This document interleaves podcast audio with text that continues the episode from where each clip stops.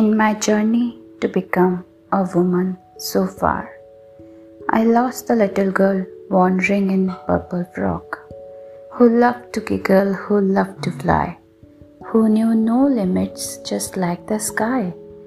Don't know where her innocence gone, and her dreams to touch the horizon. The fragile princess has now become strong, who know the difference of right and wrong. In my way to become a mature version of mine, I miss the young girl who was focused and determined, who did not care what others are thinking about. The young, ambitious girl only wanted to chase the cloud. That girl still resides somewhere inside me who pushes to break the rules and wants to flee. While watching the stars, I was thinking for a while, like these countless stars, we all have unlimited desires.